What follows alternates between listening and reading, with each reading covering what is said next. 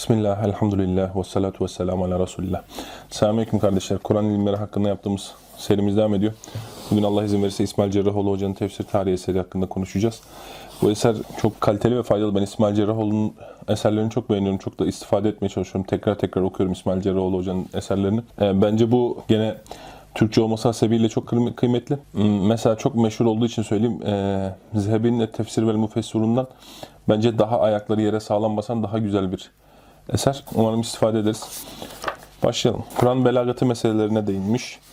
Bu konular hakkında konuştuk. Tefsir tercüme meselelerinden bahsetmiş hocam. Evet. Ee, bu tercüme meselelerinden bahsettiğim için sadece ziyade olan kısımlardan bahsedeceğim. Burada Kur'an tercümesiyle ilgili Avrupalı müsteşriklerin itiraflarından örnekler vermiş hoca. Evet. Montet. Fransızca tercümesinin mukaddimesinde sureler hakkında ileri sürdüğümüz birçok meseleler hususunda ne hüküm verilirse verilsin, Arapça olarak Kur'an'ı bilenlerin hepsi Bu, bu dini kitabın güzelliğini, üslubunun son derecedeki mükemmelliyetini tescil etmekte müttefik olacaklardır ki, Avrupa dillerindeki bütün tercümeler bunu hissettirip ifade etmek imkanından mahrumdurlar. George Sale, Kur'an'ı bir tarafane tercümeye gayret ettiysem de, okuyucularım Kur'an metnine sadakatkerane bir ifadeye muvaffak olamadığımı göreceklerdir. Gene İngiliz müsteşriki Pictal demiş ki, Kur'an tercüme edilemez. En eski İslam alimleri bu kanaatteydiler, ben de bu kanaatteyim.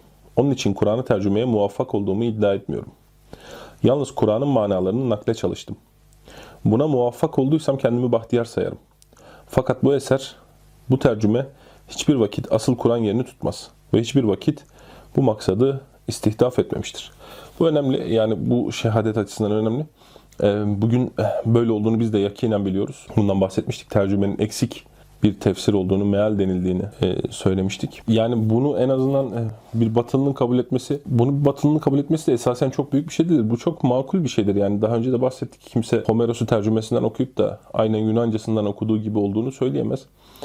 Veya e, çok basit bir şiirden bahsedeyim. Yunus Emre'nin herhangi bir şiirinin tercüme edildiğinde aynı tadı vereceğini hiç kimse söylemez. Akıllı hiçbir insan söylemez. E, yani bugün Türkiye'de bunu söyleyenler azaldı elhamdülillah. Eskiden daha çoktu. on beş yirmi yıl öncesinde çok daha fazlalardı. Bugün azaldılar. Ama yani çok basit bir mantığı var bu işin. Mesela kısa bir şeyden bahsedeyim. Tek bir cümle. Ee, diyor ki mesela söz. E, kemalat, kemalatlı olmaz. Ne demek bu? Yani kemalat, kemal vasıfları, yücelik vasıfları, yüce işler, tamam işler yani. Kem alatla olmaz. Kemalat da kem kötü aletlerle olmaz. Yani kötü araçlarla yüksek, kötü araçlarla yüksek değerlere ulaşılmaz vesaire anlamında bir söz.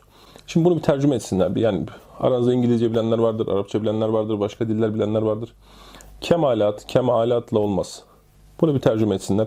Aynı edebi güzelliğin korunduğunu iddia edebilecekler mi? Mesela bunu tercüme ettiklerinde bir tercüme etsinler arkadaşlar, ona göre şey yapalım. Bunun en güzel örneğini Hindistan'ın meşhur Brahman şairi Tagore'un Mısır'a yaptığı bir seyahat esnasında doğrudan doğruya İngilizce yazdığı eserler dışında Hinduca yazdığı kitaplarını da İngilizceye tercüme etmesini isteyenlere verdiği şu cevap teşkil eder. Yani talep ne? Hinduca yazdığınız eserleri de İngilizceye tercüme edebilir misiniz? Siz yaşıyorken siz yapın. Hinduca yazdığım eserler kendi fikirlerimi ihtiva etmiş olsalar bile onları İngilizceye tercüme etmekten acizim. Zira bu tercümemde İngiliz dili Hinduca için elverişli değildir. Bu da bir başka penceresi bu. Hem manaya, şimdi iki yönü var tercüme değil mi? Birincisi mütercim yazarın manasına, kastettiği manalara derinlemesine nüfuz edecek. Yazar gibi düşünebilecek ki bu mümkün değildir. Hiçbir tercümede mümkün değildir. İkincisi çevirdiği dil, aktarımın yaptığı dil ilk dilin sahip olduğu özelliklerin tamamına sahip olacak. Bu da hiç ilk bir iki dilde mümkün değildir. Burada yazar aynı olsa dahi tercümenin mümkün olmayacağı dair güzel bir örnek hoca vermiş. Tercüme ile tefsir arasında fark ortaya koymaya çalışmış ama ben tercüme ile tefsirin çok ciddi arasında farklar olduğunu düşünmüyorum. Çok kısa tercüme, tefsirlermiş gibi geliyor bana tercümeler. Kur'an-ı Kerim'in tefsirine duyulan ihtiyaç demiş hoca. Ve birincisi Kur'an'ın özelliklerinden bahsetmiş. Burada tefsire duyulan ihtiyacı hoca Kur'an açısından ele almış. Bunun bir de insan açısından yönü vardır. Oraya çok fazla değinmemiş gördüğüm kadarıyla hocam. Şimdi Kur'an açısından, Kur'an kaynaklı yani bir insan neden tefsire ihtiyaç duyar? Birincisi, yeryüzündeki herhangi bir düşünce ya da bilimde ya da sanat dalında bir meseleyle çok uzun süre iştigal eden insanlar, o meseleyle ilgili ilk defa bir şeyle karşılaşan insanlardan çok daha kolay anlarlar, çok daha derin anlarlar. Her mesele böyledir yani. Hele e, Kur'an gibi bir kitap olduğu zaman, şimdi bazıları şey diyor, Kur'an açık bir kitaptır, hani bir metin çok şerh edilince daha kıymetli olduğunu sanmak bir doğulu hastalığıdır diyor. Bu doğulu hastalığı deyince kendisini nereye nispet ettiğini de çok merak ediyorum arkadaşın. Yani adam Malatyalı, Elazığlı, Kayserli ama doğulu hastalığı diyor. Fransız olduğu için. Neyse. Şimdi doğal olarak kimse Cinali üzerine şerh yazmaz. Değil mi? Çok basit bir metin üzerine kolay kolay şerh yazılmaz. Eğer metin üzerine şerh yazılıyorsa, herhangi bir metin üzerine şerh yazılıyorsa, o yazılı olan eserin üst tabakasında anlaşılan mananın derininde tabakalar halinde manalar içeriyor olması gerekir. Değil mi? Yani biz buna batın diyebilirsiniz, başka bir şey diyebilirsiniz ama derininde manalar içeriyor olması gerekir. Üst tabaka, tabakadaki anlamı. Bunun olduğu eserler hakkında çok fazla şerh yazılır. Bu doğaldır. Ee, Kur'an-ı Kerim bu anlamıyla çok derinliği olan bir kitaptır. Çok fazla iştigal edenin çok fazla şey bulacağı ve sonunu göremeyeceği, dibini göremeyeceği bir kitaptır. O yüzden ümmet bir birikim halinde en kaliteli alimlerini tefsir sahasında görevlendirmiş gibidir. Onlar birbirlerinin yazdıklarını da okuyarak bu birikimin üzerine daha fazla şey katmışlardır. Hala da sonunu görememişlerdir.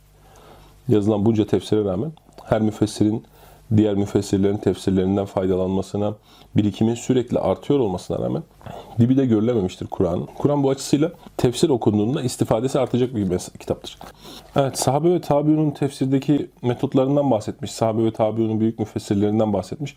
Bunlarla ilgili teker teker bir hadis imamı gibi haklarındaki, lehvi ve aleyhlerindeki delilleri ele almış. Burada Abdullah ibn Mas'ud, Abdullah ibn Abbas'tan bahsetmiş.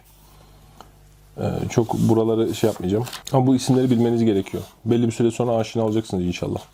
Yani en azından hangi sahabe, hangisi tabiun tefsiri okurken bunları bilmeden çok zorlanırsınız. Abdullah ibn Abbas'tan bahsedilmiş. Tabiun tefsirlerinden bahsedilmiş. Tabiun tefsirinden de gene e, Muhsin Demirci'nin kitabında bahsetmiştik. Burada önemli isimleri şöyle bir okuyalım. Kimler? Atayl bin Ebi Rebah, Tavus, Hasan el Basri, İbrahim el Nehayı, Mekhul, Atayl Horasani, Said bin Cübeyt, Said bin Müseyyeb.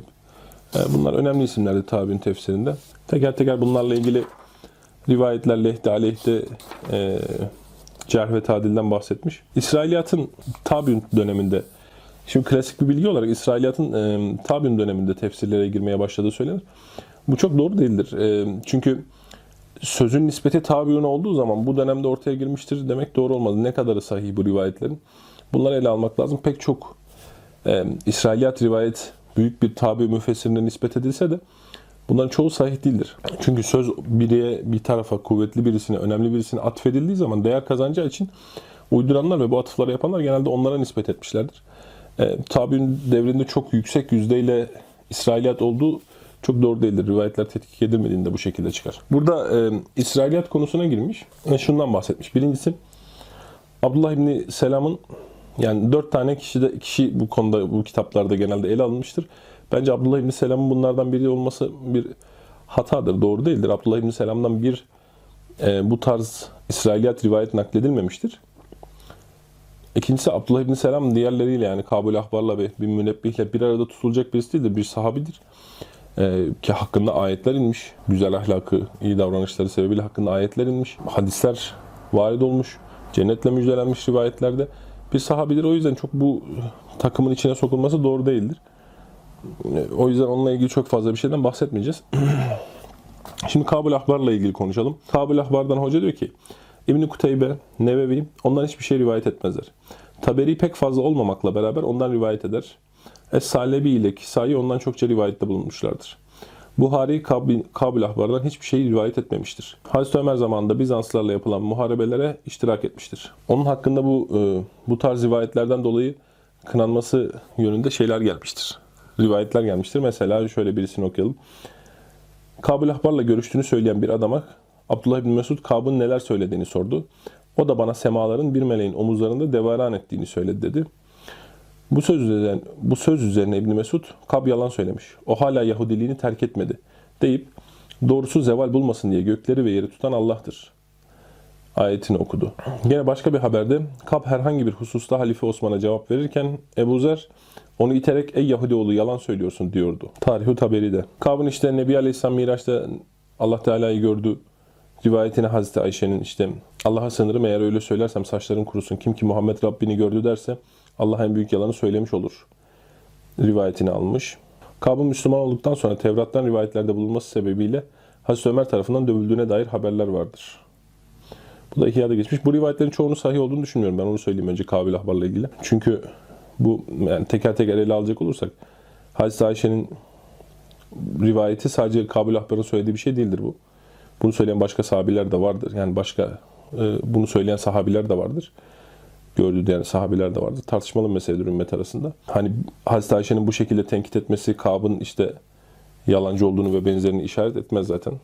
Hani bunun rivayetin bu şekilde burada alınması çok doğru olmaz. Onun dışında Hazreti Ömer tarafından dövüldüğüne dair rivayet İhya-ül-Müddin'e geçmiş ama İhya hani rivayet konusunda çok şey bir kitap değildir biliyorsunuz. İmam Gazali rivayet konusunda çok hani İmam Gazali bir rivayetin İhya'da geçmesi direkt sahih olduğu anlamına gelmez. Muhtemelen sadece İhya'da geçiyorsa bu rivayet çok kuvvetli değildir. Ama şöyle bütün rivayetler birleştiğinde bir ithamın olduğu, Ka'b'ın eleştirildiği ortaya çıkar. Bu en azından bu açıdan bir değerlendirme olabilir. Diyor ki Mısır'daki Ahmet Emin hani fazla şiddetle bu konuda ithamda bulunuyor ve Hazreti Ömer'in katlinde dahili yani Hazreti Ömer'in katlinde payı olduğunu söylüyor. Bu da şöyle bir rivayete dayanıyor. Ka'b al-Ahbar Hazreti Ömer'e diyor ki üç gün içinde öleceğini Tevrat'ta buluyorum. Ondan sonra Hazreti Ömer üç gün içinde ölüyor. Bu rivayetin muhtemelen sonradan uydurulduğunu düşünüyorum ama çok şey değil. Muhammed Reşit Rıza onu sika olarak kabul etmemektedir. Yani güvenilir bir ravi olarak kabul etmemektedir diyor. Ama Müslim, Ebu Davud, Tirmizi, Nesai gibi hadisçilerin ondan haber nakletmesi. Şimdi burada bir şey durmak lazım. Müslim'in bir şahıstan rivayet yapması, o şahsı illa illa sika olmasını gerekmez. Sahih Müslim de İmam Müslim şartlarını sayarken mutabaat hadislerinden bahsetmiştir. Şahit olarak zikrettiği hadislerden bahsetmiştir. Bu Müslim'in mukaddimesinde görünür. Biz şöyle şöyle kimselerden de rivayette bulunacağızdır. Ama hani bunları biz şahit olarak zikrediyoruz mealinde. Şey yapar. O yüzden bir şahsın rivayetinin Sahih Müslim'de olması onun illaki güvenilir bir şahıs olduğu anlamına gelmez. Çünkü e, hadisin ana metnini, senedini verir şey İmam Müslim ve ha der işte başka bir senede geçer, başka bir senede geçer, başka bir senede geçer. İlk senedin altındaki senetlerin bir kısmı eğer metin tamamen aynıysa e, şahit kapsamındadır. O yüzden bu çok doğru olmaz. Yani İmam, İmam Müslim onu sahih görmüş müdür? Bu mesele üzerine derinleşmiş bir alimin çıkaracağı bir şeydir bu Sahih Müslim'den. Ama hani bu direkt bu şekliyle İmam Müslim ondan rivayette bulmuştur. O yüzden sika görülmüştür. Doğru bir yorum olmaz. Şimdi bu meselede şöyle bir ayrım yapılabilir. Birincisi neden peki bu, bu şahsın rivayetleri? Şimdi tefsirlerde okurken Ka'b al-Ahbar'dan rivayet edilen yani başında Ka'b dedi ki denilen neredeyse her rivayeti görmezden gelebilirsiniz. O kadar e, absürt şeyler nakledilmiştir Ka'b al-Ahbar'dan. E, yani işte Allah bir melek yarattı. Meleğin yetmiş kafası var. Her kafasında yetmiş tane ağzı var. Her ağzında yetmiş tane dili var. Filan bu tarz rivayetlerdir yani. Hepsi de Allah'ı zikreder. Hani böyle rivayetler yani. E, bunları hani kale almayabilirsiniz. Ka'b al-Ahbar'ın kendi anlattığı şeylerin Vehb bin Münebbih'ten gelen rivayetlerin çoğunu, kahir ekseriyetini kale almayabilirsiniz. Tefsir okurken, bunu okurken siz de fark edersiniz yani. Peki neden hadis konusunda biraz daha muteber? Sonuçta yani tefsirde böyle söylüyoruz. Hadiste niye? Çünkü İslam uleması bir şahsı ayırmıştır. Birincisi Ka'b al-Ahbar'ın kendi anlattığı sözler bu nitelikteyken Nebi Aleyhisselam namına yalan söylememiş olabilir. Yani Nebi Aleyhisselam dedi ki dediği meselelerde bunları uydurmamış olabilir. Bu bir ayrımdır, tamam mı? Bir diğer ayrım ne olabilir? Mesela ümmeti Muhammed bunu yapmıştır. Mesela Şii bir adam düşünün ve bu adam ahlaklı birisi yani. Hani bidata nispet edilmiş ama ahlaklı birisi. Bu şahıstan eğer yalan söylemeyecekse, yalanı caiz görmüyorsa ki İmam Şafii mesela bunu Er-Risale'de anlatıyor. E, yalan söylemeyi mezhebi teyit etmiyorsa ve bu adam güvenilir bir adamsa normal hayatında bu adamdan hadis almıştır ulemamız. Şiiliği öven hadisleri mesela alınmamıştır veya adam müşebbihe diyelim Allah'ı cisim olarak görüyor. Ama şey bir adam yani gündelik işlerinde ahlaklı, yalan söylemeyen bir tip. E, bu adamın hadisi alınmıştır ama müşebbiheyi teyit eden bir hadisi varsa o hadis alınmamıştır. Ka'b al-Ahbar'ın hadislerine de böyle yapılmış olabilir. Çünkü biz Sahih Müslim'de onlar rivayet var ama bu rivayetler şey değil. İsrailiyat nevinden değil. Bu tarz bir ayrım yapılmış olabilir Ka'b al-Ahbar hakkında. Bir diğer mesele tefsirlerde Ka'b al-Ahbar'a nispet edilen sözlerin çoğu ona yamanmış olabilir. Daha önce söylediğimiz gibi. Hani çünkü Ka'b al-Ahbar bu meselede biraz meşhur olmuştu. Çağında anlaşıldığı kadarıyla. Ona yamanmış olabilir. Gerçekte öyle birisi olmayabilir rivayetlerinde ve bunlar ayıklanmış olabilir. Sahih Müslim'de. Burada demiş hoca en son yargı olarak ekseri hadis münekkitlerinin onu tenkit etmemesi ve güvenilir ravilere dair yazdıkları eserlere onu dahil etmeleri Ka'b al-Ahbar'ı savunan delillerin en mühimlerindendir. Muarızların onu itham eden delilleri kafi derecede açık değildir. Yani bu onun şahsıyla alakalı bir yargıdır. Yani şahsının sika olduğu yönünde hocanın da şeyi. Ama e, şahsı ne olursa olsun biz eserinden yola çıktığımızda Ka'b al-Ahbar'ı tefsirde e, çok muteber kabul etmeyin, onu söyleyeyim. Ka'b al-Ahbar'dan gelen rivayetlere e, biraz mesafeli bakın. Zaten birkaç rivayeti okuduğunuzda sizin de içinize sinmeyecektir. Gene Vehb bin Münebbih'te veya e, İbn-i Cüreyc de öyledir. Bu rivayet, yani aklınızda bulunsun bunlar, bu isimler. Mesela Türklerin Yecüc Mecüc olduğu ile ilgili rivayetlerin tamamı diyor İsrailiyat. E, İsmail Cerrahoğlu'nun tefsir tarihi dersimizin ilk bölümünün sonuna geldik. Ve ahiru davana enelhamdülillahi rabbil alemin.